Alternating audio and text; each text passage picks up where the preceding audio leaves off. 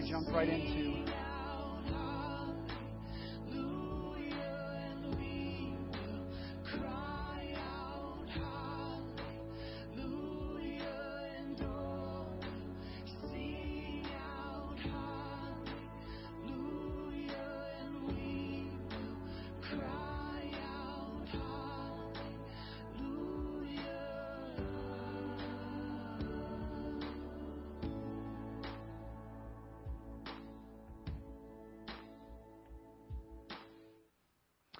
Before we uh, jump into our sermon, I have a couple of quick things I'd like to run by you. One, um, if you uh, if you enjoy decorating for Christmas, one of the things I'm really sick of hearing uh, in the community is, really, there's a church back there. I was at the, I was at the bank this past last week, and I, I heard that again. I, oh, I didn't I didn't know that was church, and I'm just like, oh, all right.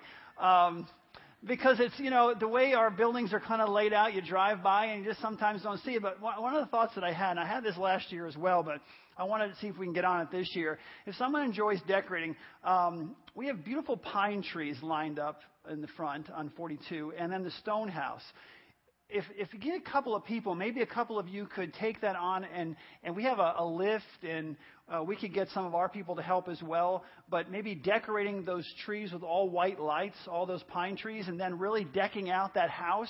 So when people drive down 42, they're like, "Wow, that is amazing! You know, what is that?" And we'll have little signs out. This is a church. Come on Sunday morning. You know what I mean? um, but I think it's a great way to kind of draw attention to this property that can easily you can drive by and these signs out here they're fine, but you know it, it's easy to just miss to miss them. So um, if you're interested in being kind of a decorator for us or kind of planning all that out, that would be great. I really appreciate that. A couple other quick things. Um, there's giving envelopes. It, it, hopefully should be, unless the people at First Service use all of them, which would be really great. Um, but there's envelopes there in the front of your seat. You know, I still don't want to pass around the offering plate, but a lot of discussion goes on in our church around, you know, hey, you know, we don't really pass the plate around. You don't talk about it that often, so I forget, and then I need to catch up, and it's harder to catch up when you spent your money at the end of the month, blah blah blah. So um, the the cards, I'm going to try to encourage, you know, during the service to kind of reach in front of you, take those cards out, you know, maybe fill your check out, and that'll remind you there's boxes here and at that door. Um, each Sunday, we'll try to get in that habit because you know the, obviously the giving allows us to do the things that God has called us to do, and it's part. It's really giving is an act of worship. It's part of the worship service. So if you would just think about that this morning, you grab that card at some point during the during this time and uh, fill that out. Fill your check out and or whatever you do and stick it in there. That would be fantastic. One last thing.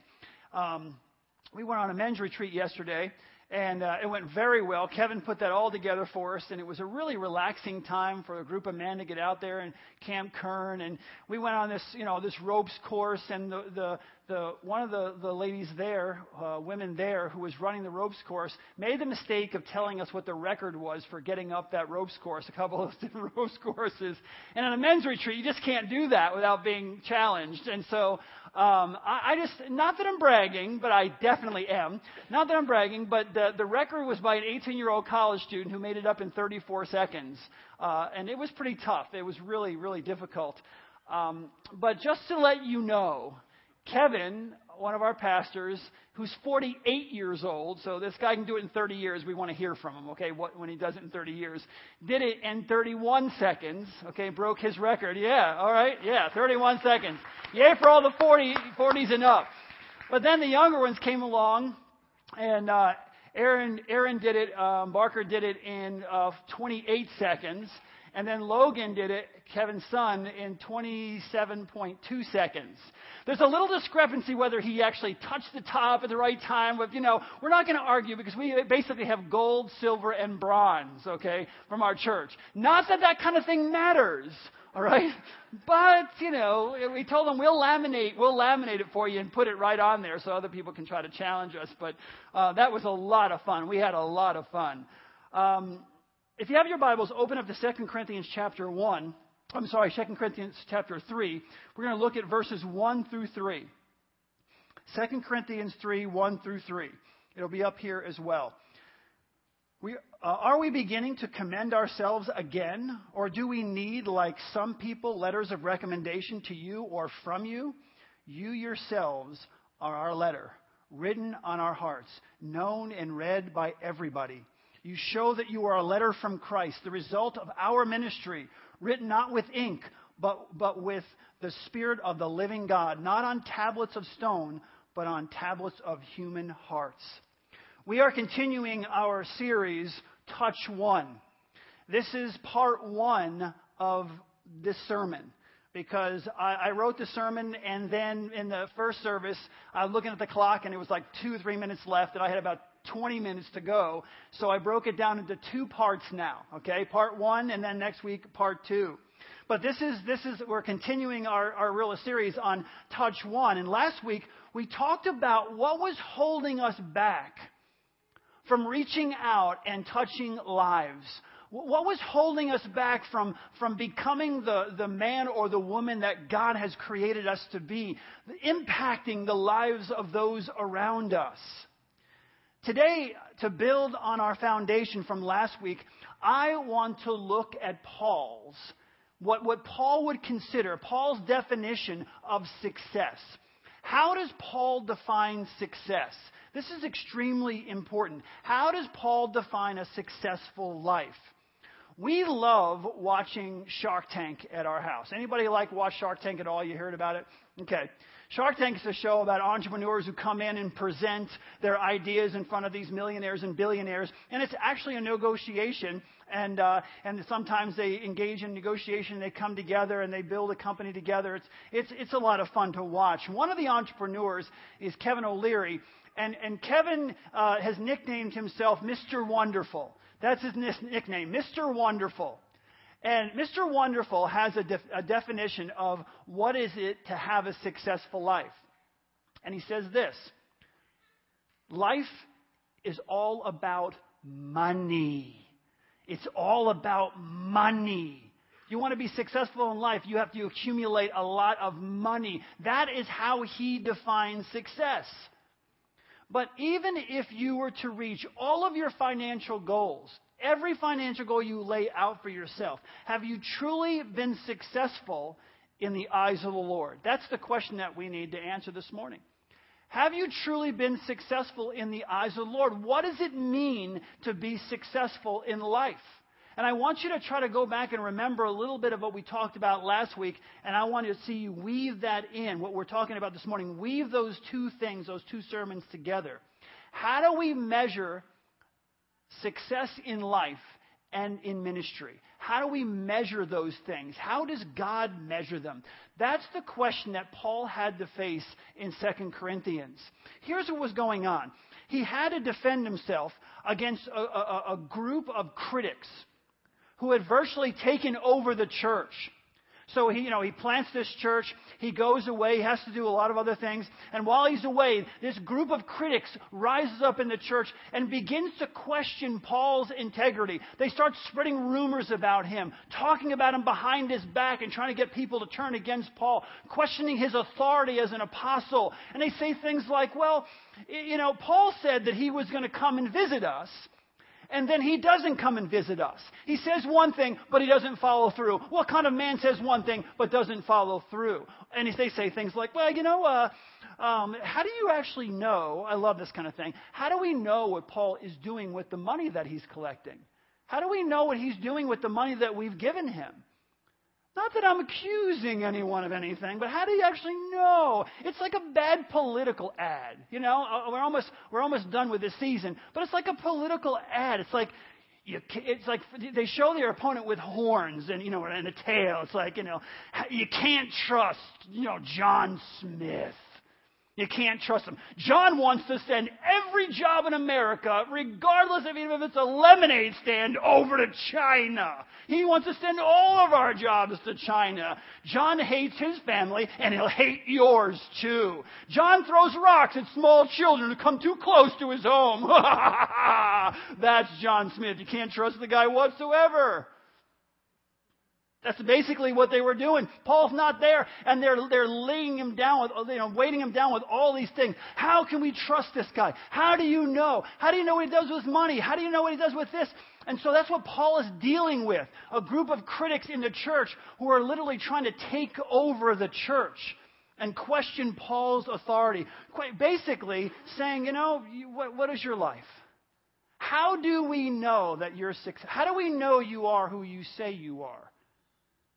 And this is what Paul has to do. Paul has to respond. These critics are trying to undermine his life and his work, his ministry life and his, just his work. Part of Paul's answer is in 2 Corinthians chapter 3 verses 1 through 3 where he declare where he basically declares that the real the, the real measure of ministry comes through changed lives comes through the lives that have been impacted, that he has impacted through the power of the Holy Spirit of God. That is how Paul responds. He says the measure of a successful life are the, are the, the, the touch points, the lives that you have touched, the lives that you have impacted through the power of the Holy Spirit of God. Now, you may be thinking, well, you know, how does this really apply? I'm not sure this applies to me because I'm not a minister. You're, I'm a, Pastor Jeff, you're a minister, but I'm not a minister. That's not true. Or we keep talking about the whole false idea of secular sacred. Everyone here, if you know Jesus Christ, is a minister. Every member is a minister. Every believer in Jesus Christ is a minister. The only question is where. I'm a minister here at Grace Chapel and in my community, and I try to minister around the world in different ways. But I'm a minister at Grace Chapel. You are a marketplace minister. You, market, you, you minister in the workplace with the people around you. You pray for them. You bless them in ways. You encourage them. You support them. You try, to, you try not to cheat them. You try to build them up. You try to encourage them. You know, whatever their needs are, you're trying to meet needs in the marketplace. If you're not, you should be a, a, a, marketplace minister. You're a minister in your school, on your campus. You're a campus minister. You go to junior high, you go to high school, even younger, and your college, and you try to minister to people on your campus. You try to build into their lives because you're a minister wherever you are. Maybe it's in your home. You minister to your family. You make sure they're taken care of. You make sure they have all they need to be successful in life. You set everything up. You lay it all out. You're investing in love and, and compassion and, and, and patience with your family family, you're a minister at home. Every single person here is a minister. And so Paul says, how, how, are, we, how are we successful? How, how do you measure success? It is in the lives that you impact wherever you are. They're attacking him and questioning his apostolic authority. They're questioning him, his integrity. They're questioning him in his character. And this is what he says back. How do you measure success? How do I I don't have to defend myself in the way the world does. Here is how I defend myself. And this is how God defines success as well. My friends, it's not it's not about it's not about beautiful buildings and and and and, and popular programs. It, it, it's it's not about uh, big budgets and and and fancy titles. You know, I, even, even in ministry, I run into people sometimes. Thank God it's not here. But I run into people in other ministries and, you know, different groups, different, different uh, parachurch ministries. Or, and, and they're so consumed with what their title is going. What's my title? I need a, I need a, that, I don't like that. that. That title doesn't suit me. I need a title that expresses who I truly am. It's not about titles and it's not about big budgets and it's not about building a reputation. It's not about how, and in the world, it's not about how much money we, we have in our accounts and our portfolios. And It, it's, it's, it's, not about, it's not about how popular we are at school. It's not about how famous we are in our own little worlds. Everybody's famous in their own world. How many people here who know who Rick Warren is? Anybody? Know who Rick Warren is? Yeah, a lot of people, a whole bunch of people. Probably one of the most famous pastors in the world, um, in one of the largest churches in America, and only some of you know who he is. He's famous in his world. And but the thing is that's not that's not what defines I love Rick Warren. I'm not picking on him. That's not what defines success and he would totally and utterly agree with that. That's not how we define success. Paul says those things are inadequate measures of success. They're inadequate. but we chase after those things. He says in 2 Corinthians chapter 3 verse 1, are we beginning to commend ourselves again?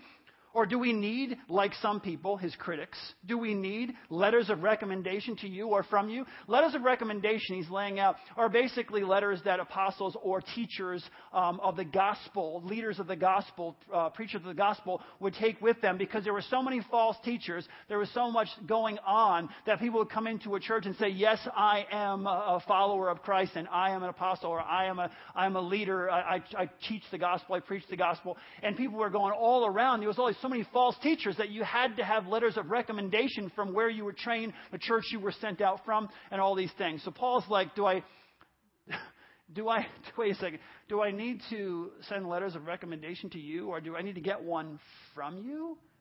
He's writing to the church. Paul says, I don't need to boast. I, I, I, don't, I don't need a letter of reference to prove the validity of my ministry or my life. And you can just see him writing, you know, trying to be compassionate, trying to be strong, but also, even when being attacked, trying to teach, trying to explain what's, what is important here. How, uh, here's how I am, def- here's how Jesus defines success. I'm a follower of Christ. Follow my example as I follow the example of Christ. I am helping you define what success is. Here's what success looks like in the life of someone who follows Jesus Christ. And this should be your criteria for success as well.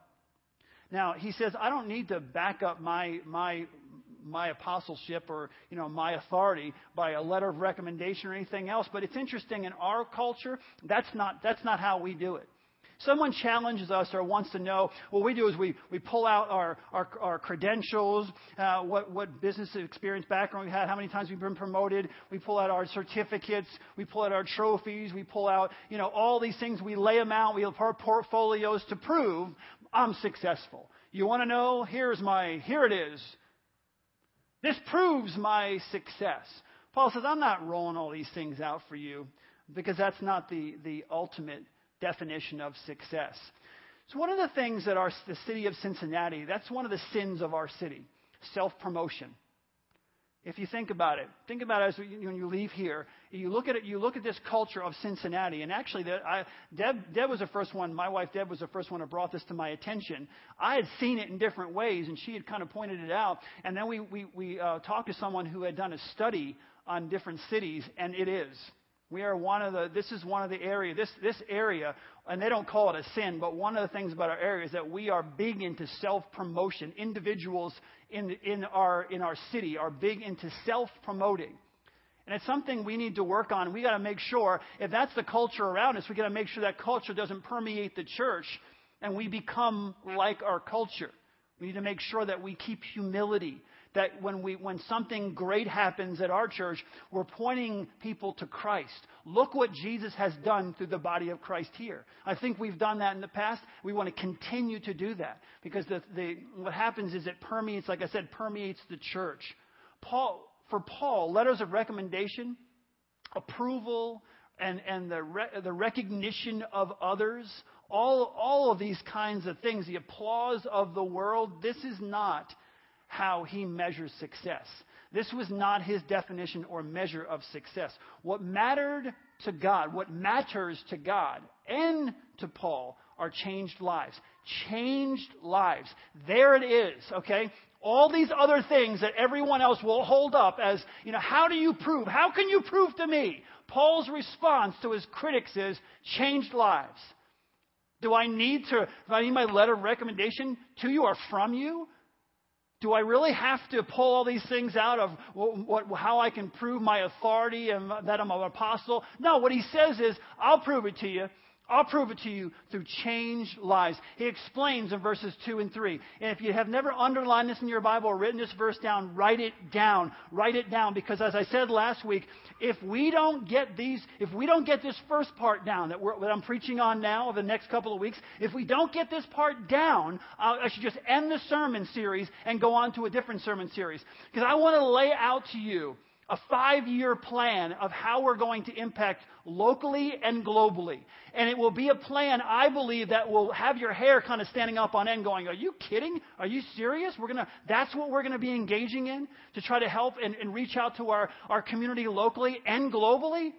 But in order for us to even believe, have any sense of belief that, or the faith that we can do that, we need to build this foundation. We need to understand what we're, what we're talking about here. And Paul says, how do you judge a successful life? It is by changed lives. And he explains it in verses 2 and 3. If you have a pen, write it down in your Bible, underline it, whatever you need to do. He says, you yourselves are our letter.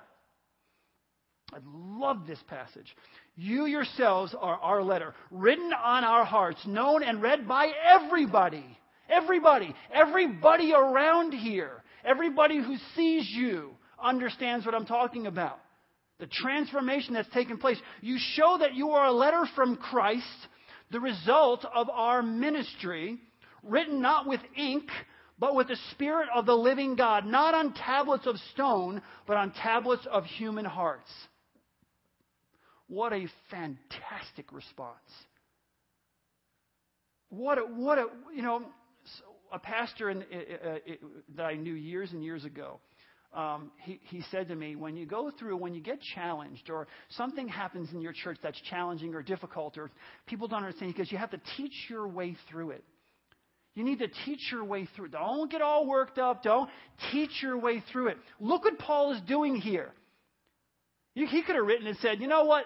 Take those people that are challenging me and go beat them with a stick or stone them or something, you know, whatever. No, he didn't get, lose his temper. He doesn't. He basically says, "You yourselves are a letter written on our hearts, known and read by everybody. You show you are a letter from Christ, the result of our ministry, written not with ink, but with the Spirit of the living God, not on tablets of stone, but on tablets of human hearts." Awesome obviously referencing the Old Testament, referencing the Ten Commandments as far as Paul was concerned, the real proof of ministry was changed lives through the Spirit of God. The real proof of a successful life is changed lives. It was the changed lives of those who heard him preach the gospel. He comes in with boldness and with power and without fear, and he preaches the gospel, and he says, The, the, the measure of my success comes in the changed lives, the transformation of those who have heard me speak about Jesus Christ, and the Spirit of God living in those people. As he preached the gospel, the power of the Spirit touched those who listened. So they believed in Jesus Christ and their lives were radically, dramatically changed. That's how he measured it. He said, Look, look around you. Who, who started this church? I can name this person and this person. I could talk about that person and this person. Look around you. Now, let me give you a little more background to, to kind of pull this together. You, I think it gives you a better understanding. When you know the background a little better, you have a better understanding of the kind of power behind what Paul is saying. There is a power behind this. And here's why Corinth was a pagan city. I mean, it was a pagan city. It was, it was known for its, its sensuality, sexual immorality. It was a seaport town. Okay, and in a seaport town, you have all these ships coming in all the time. You know, you you you know, pirates, you know, blah, blah, come on in or whatever else. You got people from all over the world coming in. When they hit the when they hit that land, all of a sudden, you know, everything everything lets loose. It had a reputation of sensuality to the point that if you wanted to say someone was living an ungodly life, the, uh, this was an ungodly person, you said they were Corinthianized. And that said that they, they just gave in to their, to, their, to their physical appetites, whatever they were. And you can use your imagination, and everything you can imagine was happening at Corinth. This was a den, okay, of iniquity. How's that a good way to put it? This was debauchery at its best. This was going on. This was the place, uh, you know, you can say Corinth was a place where you could truly say anything goes, man. Anything goes. This is where Paul, these are the people Paul is writing. This is where the church is. This is who he's writing to. So when the gospel entered with its promise of life transforming power through Jesus Christ, sinners were coming to know him. Sinners were coming to know Christ. Sinners were being changed. They were being converted. And some of them were, like I said, radically transformed. So you have these people, you're walking into this den of whatever goes on. Paul is preaching the gospel. In preaching the gospel, people's lives are being transformed right before their very eyes. People in, the, in Corinth could see this. What on earth is happening here? Did we know this person? How, how did he go from there, there to here? How, how is his life so changed? So Paul's laying it out. Paul, Paul wrote about this, about the state of Corinth in, in 1 Corinthians chapter 6, verses 9 and 10. Here's what he said. Do you not know that the wicked will not inherit the kingdom of God? Do not be deceived neither the sexually immoral or idolaters or adulterers or male prostitutes nor homosexual offenders nor thieves nor the greedy nor drunkards nor slanderers nor swindlers will inherit the kingdom of God. But see, he lays that all out. But that's not the end of the story. Here's the transformation. This is not the end of the story. Verse 11, look at what it says in verse 11. And that is, and we could all raise our hands in some areas. Some of you, you know, different than others. But some would stand up and say, Yep, yep, I'm in that list. I'm in that list. But this is what he says in verse 11. And that was, is what some of you were. Were.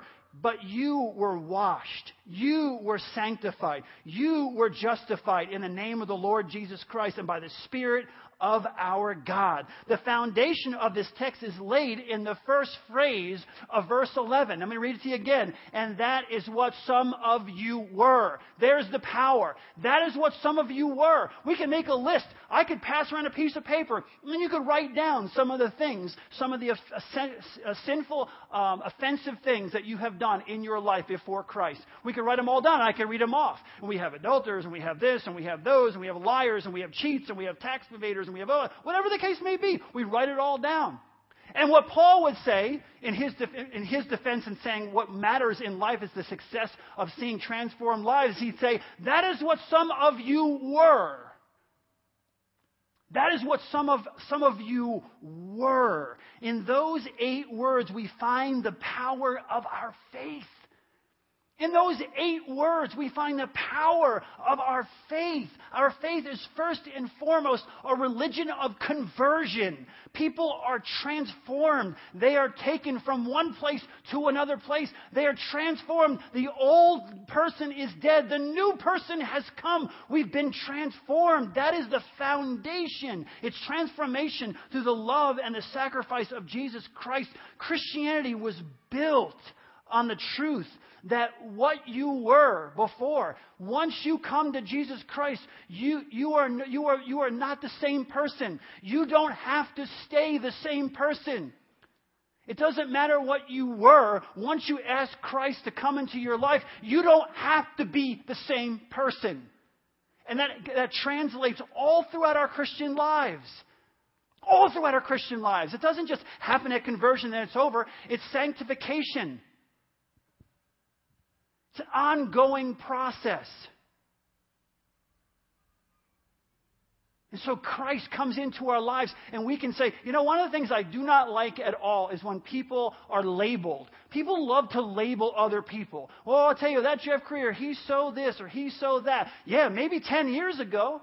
You say it about you. When someone says, you know that guy, he's so arrogant. Well, have, when's, the, when's the last time you talked to him? Oh, it's been a couple of years. Well, how can you stand here and say he's so arrogant you haven't talked to him a couple of years? He has the Spirit of the living God in him. He has the Holy Spirit working on his life. He's being transformed from the inside out. How can you say he's arrogant? I've talked to wives whose husbands have come to know Jesus Christ, and they're saying, This is not the same man I married.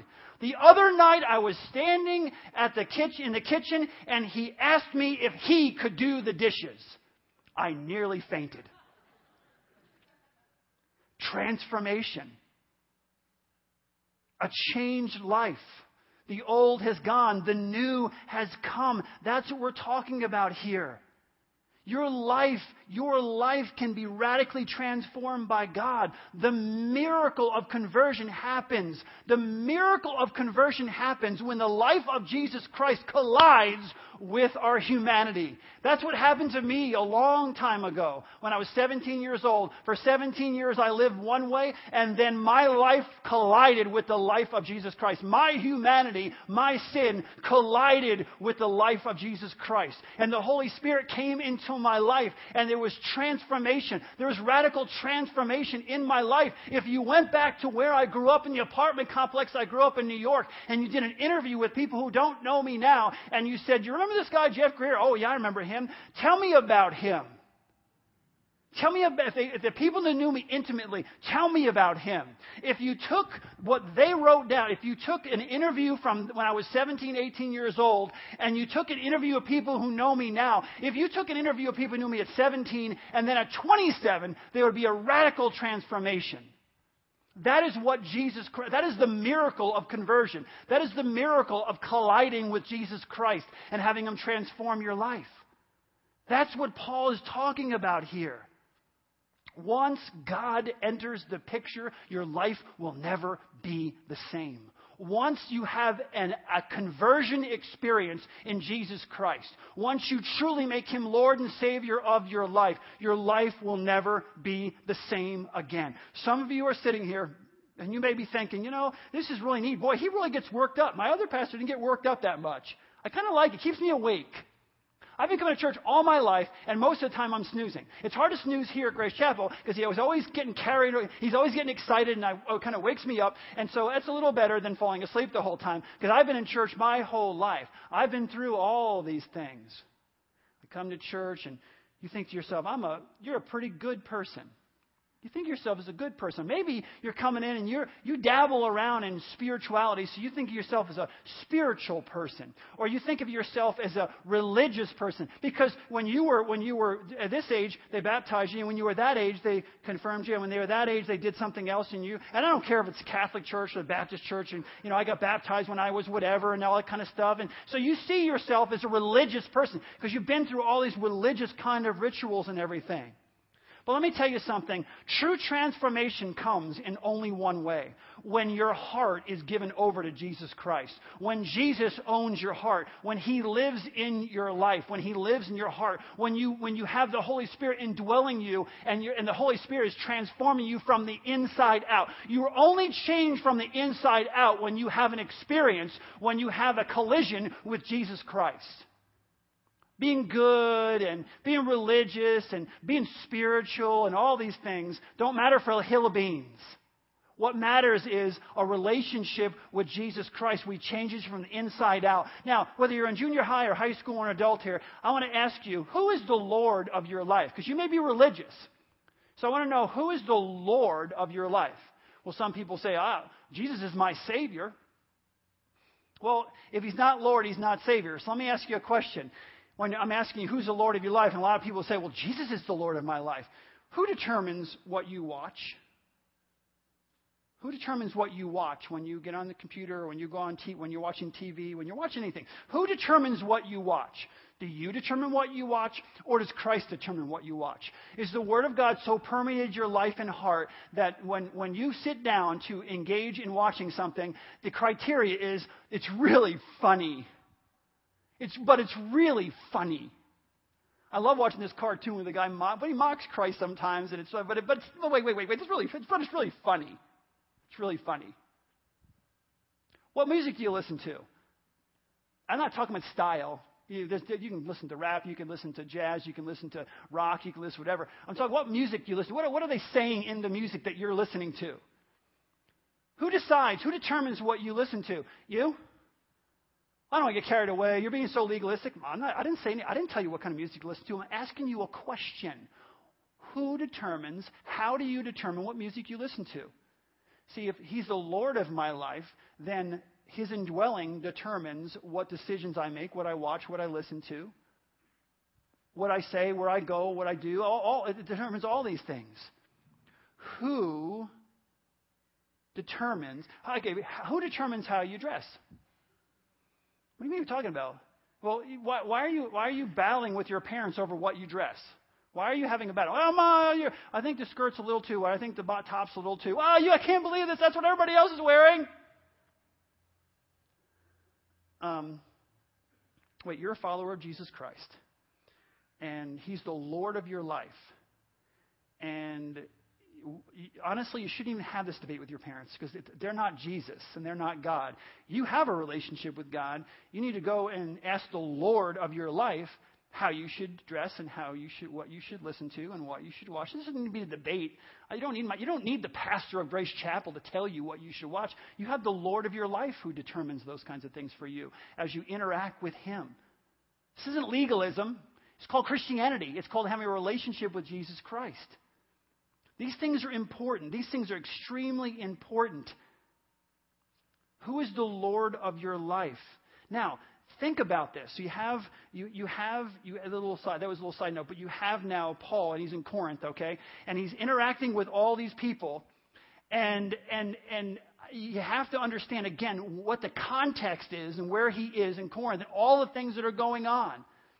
And I'm saying to you that Paul is communicating how do you, what, what does a successful life look like? It is, comes from changed lives. And so you have Paul in Corinth. Can you imagine, and apply this to your own life at work or in school, that, that kid in school who's foul mouthed or he's whatever else, and you think he would never come to Christ. He, he's a Corinth kind of guy, okay? So Paul's in Corinth, he's preaching the gospel, and all of a sudden one of these idol worshippers, who's most, spends most of his time worshiping Aphrodite, the, the, the goddess of love, and you have all these, you have this temple filled with prostitution, all kinds of horrible things going on in there, and this is where the guy is spending his time. Paul comes in with the gospel. Paul walks in. What is the most important thing in life? Transformation of the lives of others. And Paul speaks into this person's heart, and all of a sudden, he doesn't show up at the temple. And all his friends are saying, Hey, where were you last night? I'm not going anymore. What do you mean you're not going anymore? Let me tell you what. I spoke to this guy. His name was Paul. And, and I have to tell you, he, he shared Christ. He shared the love of Jesus Christ with me. And, and uh, this is not how I can. Li- I'm not living my life this way. I'm no longer worshiping at the altar, altar Aphrodite, the goddess of love, and engaging in this behavior anymore because I have Christ in my life. Can you imagine the impact of someone who's been living that way all their lives, and now they're sitting in church? They're sitting in church and, and they're growing in their relationship with Jesus Christ. And Paul is saying, "Hey, you want to know? You want to you want to hear my you want to hear the, the, my my uh, my uh, my foundation? You want to challenge my authority? Let me show you what it is. He's sitting right there. She's over here. She's there. He's there. They're there. The whole family's over here. Remember this family over here? Remember they were into witchcraft and all this kind of stuff, and they were going on castings. Look at their, look where they're sitting now. And he's saying, look at the lives that have been transformed. Maybe it was one of those priestesses who came in and she was she was um, she, the prostitutes who are priestesses, they, they, they, they give away their bodies in, for this, this worship that's going on. And all of a sudden, she doesn't show up to work. She's no longer engaged in this kind of behavior. And her friends say, Where were you? Where were you? I don't understand. And she says, I'm no longer going to live this lifestyle. Jesus Christ has entered my life. And what would happen is some would, some of his friends, the idol worshippers' friends, and some of her friends would say, "You're, that's you're, you're, you're an idiot. What are you, what are you talking about? I like this lifestyle. I want to do this. But I'll tell you something else that would happen. Other people around them, as the Holy Spirit would teach their hearts, those people would have an influence on other people and other people, and lives would be totally transformed. How do you think Christianity grew? By beating people into submission? By saying you can't have a job and you can't do this and you can't do this unless you become a Christian? No. Christianity grows by the transformation of the lives of others. That's what Paul is saying. This is why it's most important when you see people's lives transform, when you or I touch a life and that life becomes transformed, and that man goes home to his home to his own house and he leads his wife to Christ and he leads his children to Christ and they grow up and they lead other people to Christ and it's, it's a transformational life. That's what Paul's talking about here. This is what matters. True conversion takes place when God changes the tenses of our lives.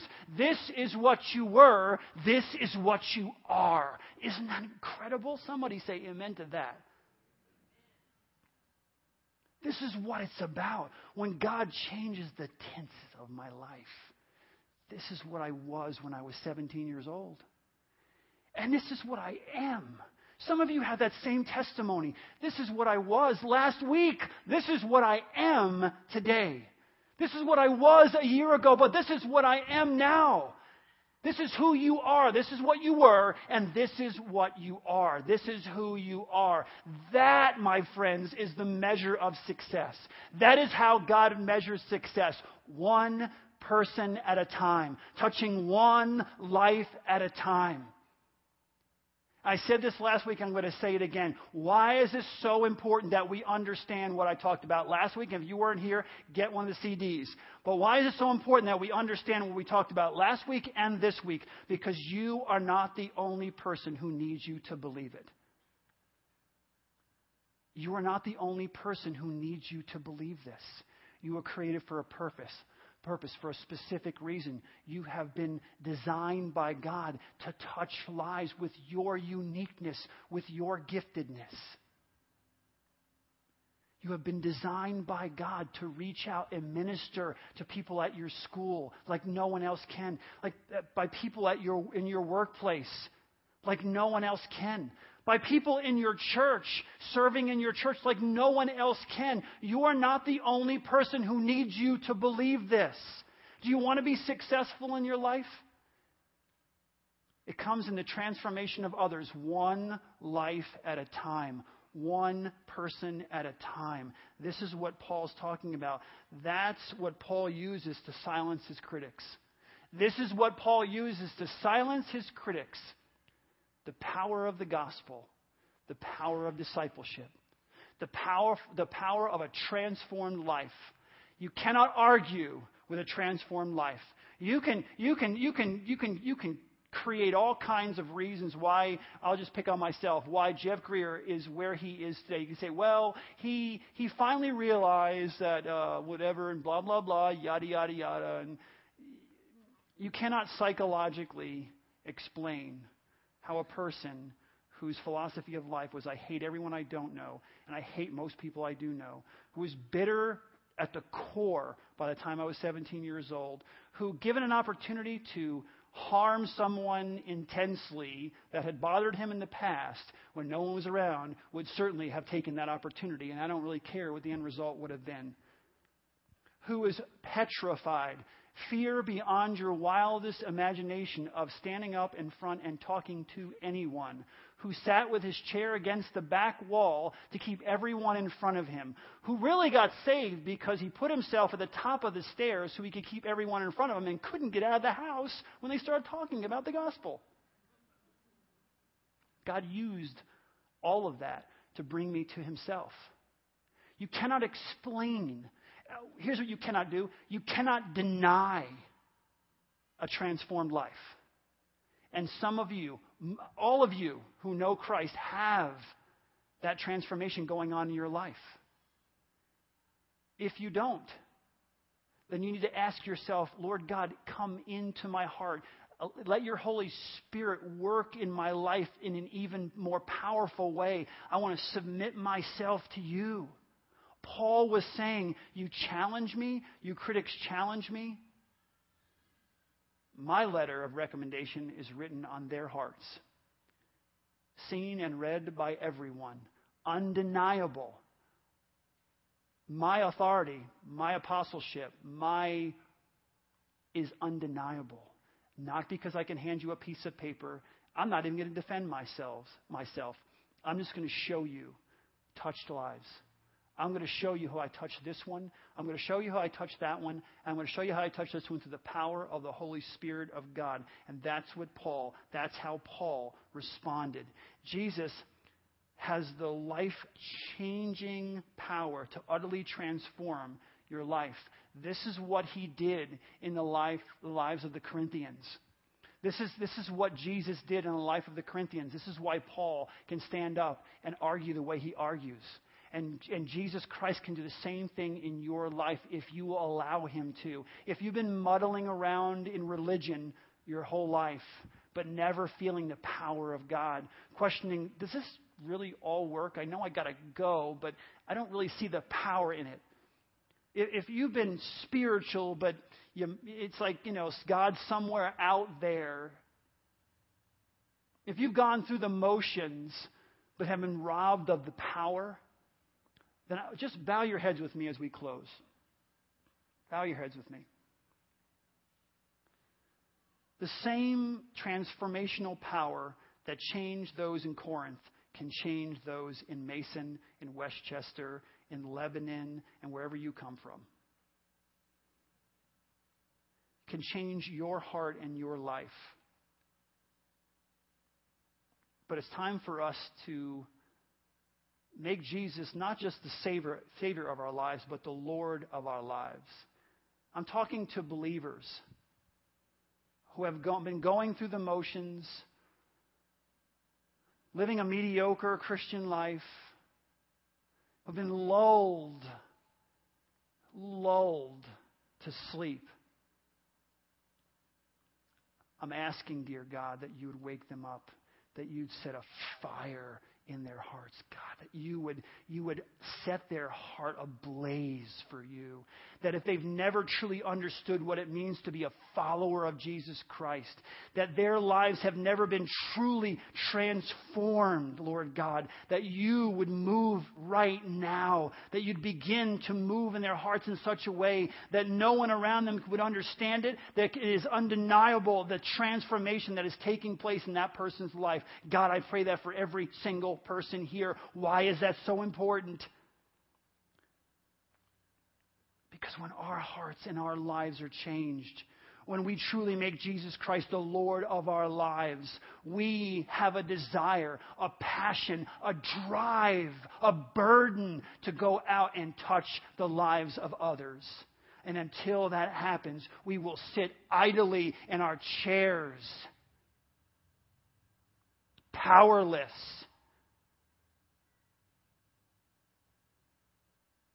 But when Jesus comes in and the Holy Spirit begins to work, there's undeniable power. We cannot sit idly by and watch our friends at school perish. We cannot sit idly by and watch those at work, those around us suffer. We cannot sit idly by and look at a world that is, that is suffering and, and, and, and hurting and abused and just turn away and say it's someone else's problem. Someone else will do the job. No one else will do the job because God designed you to do the job. God put you in that office to do the job.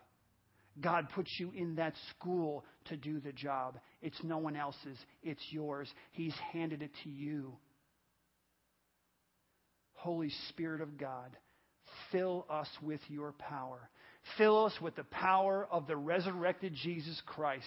Let us truly understand what it means to be a follower of Jesus Christ, where true conversion transforms our lives and leads us to one conclusion. We must reach out and transform the lives of others.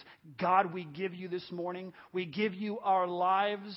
We give you not just today, but the days, the months, the years to come, and ask, dear God, that as we, as we lay out the plan that you have for us, we would have the boldness, the faith, the passion to follow it through. To crush every giant that stands in our way, to overcome every obstacle that Satan tries to put there. That we would overcome because you have overcome. In Jesus' precious and holy name, amen. Have a incredible week.